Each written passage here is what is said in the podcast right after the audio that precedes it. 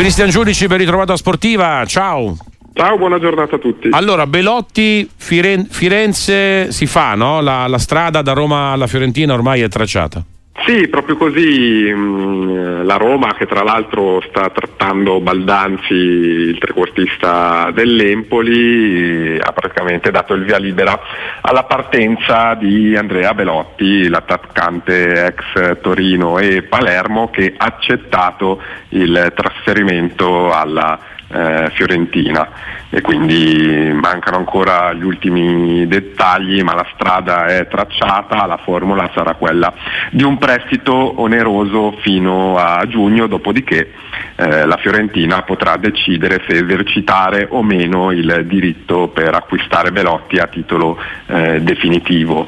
Eh, quindi questa operazione andrà in porto a prescindere da quello che sarà il futuro di Imbalanzola che nelle ultime ore è stato richiesto dalla Salernitana. Ecco, parlavi di Baldanzi, che è un nome molto caldo, ma davvero si può fare un'operazione Baldanzi-Roma nel giro di un paio di giorni.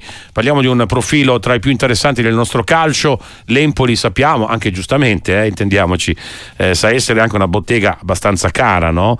Eh, perché è una fucina da sempre di talenti.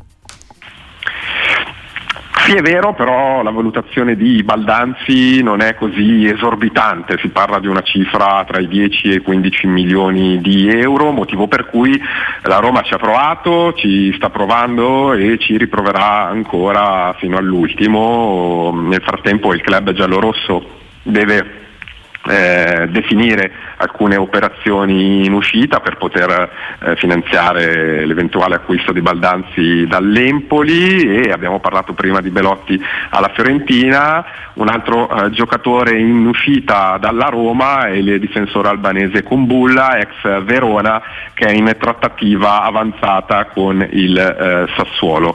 E inoltre non è da escludere un ritorno in patria per il terzino destro turco Selik che ha ricevuto un'offerta dal Galatasaray. Ti porto ancora sul tema Fiorentina, o meglio sul tema Gudmundsson. Eh, è un giocatore che possiamo ancora considerare tra quelli in bilico in questo momento, il, l'islandese del, del Genoa o eh, oggettivamente anche considerando eh, già la cessione di Dragusin il Genoa non farà a meno di clamorose offerte in entrata altre operazioni in uscita? Eh?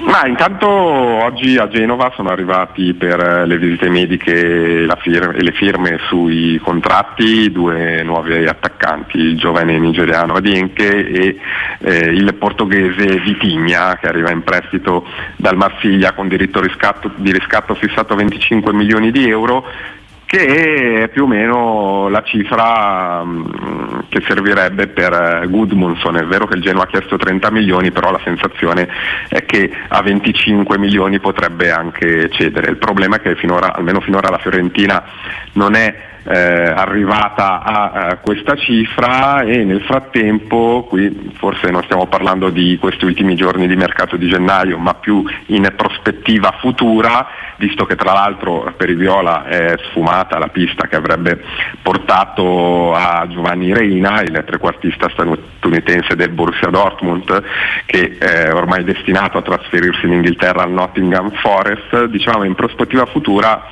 eh, la Fiorentina segue con interesse e con attenzione due giovani talenti eh, impegnati nel torneo Under 23 sudamericano per le qualificazioni alle Olimpiadi di Parigi 2024. Stiamo parlando dell'attaccante esterno Luciano Rodriguez, classe 2003 in forza al Liverpool Montevideo, che è capocannoniere tra l'altro del torneo con 4 gol, e del trequartista argentino Tiago Almada in forza al club statunitense dell'Atlanta United tra l'altro Tiago Almada ha segnato una doppietta eh, nella notte italiana eh, nel 5-0 con il quale eh, l'Argentina di Mascherano ha battuto il eh, Cile è un classe 2001, eh, Mascherano gli ha affidato la fascia di capitano e la maglia numero 10 dell'Argentina, eh, che sono due responsabilità sempre abbastanza importanti per, per un argentino.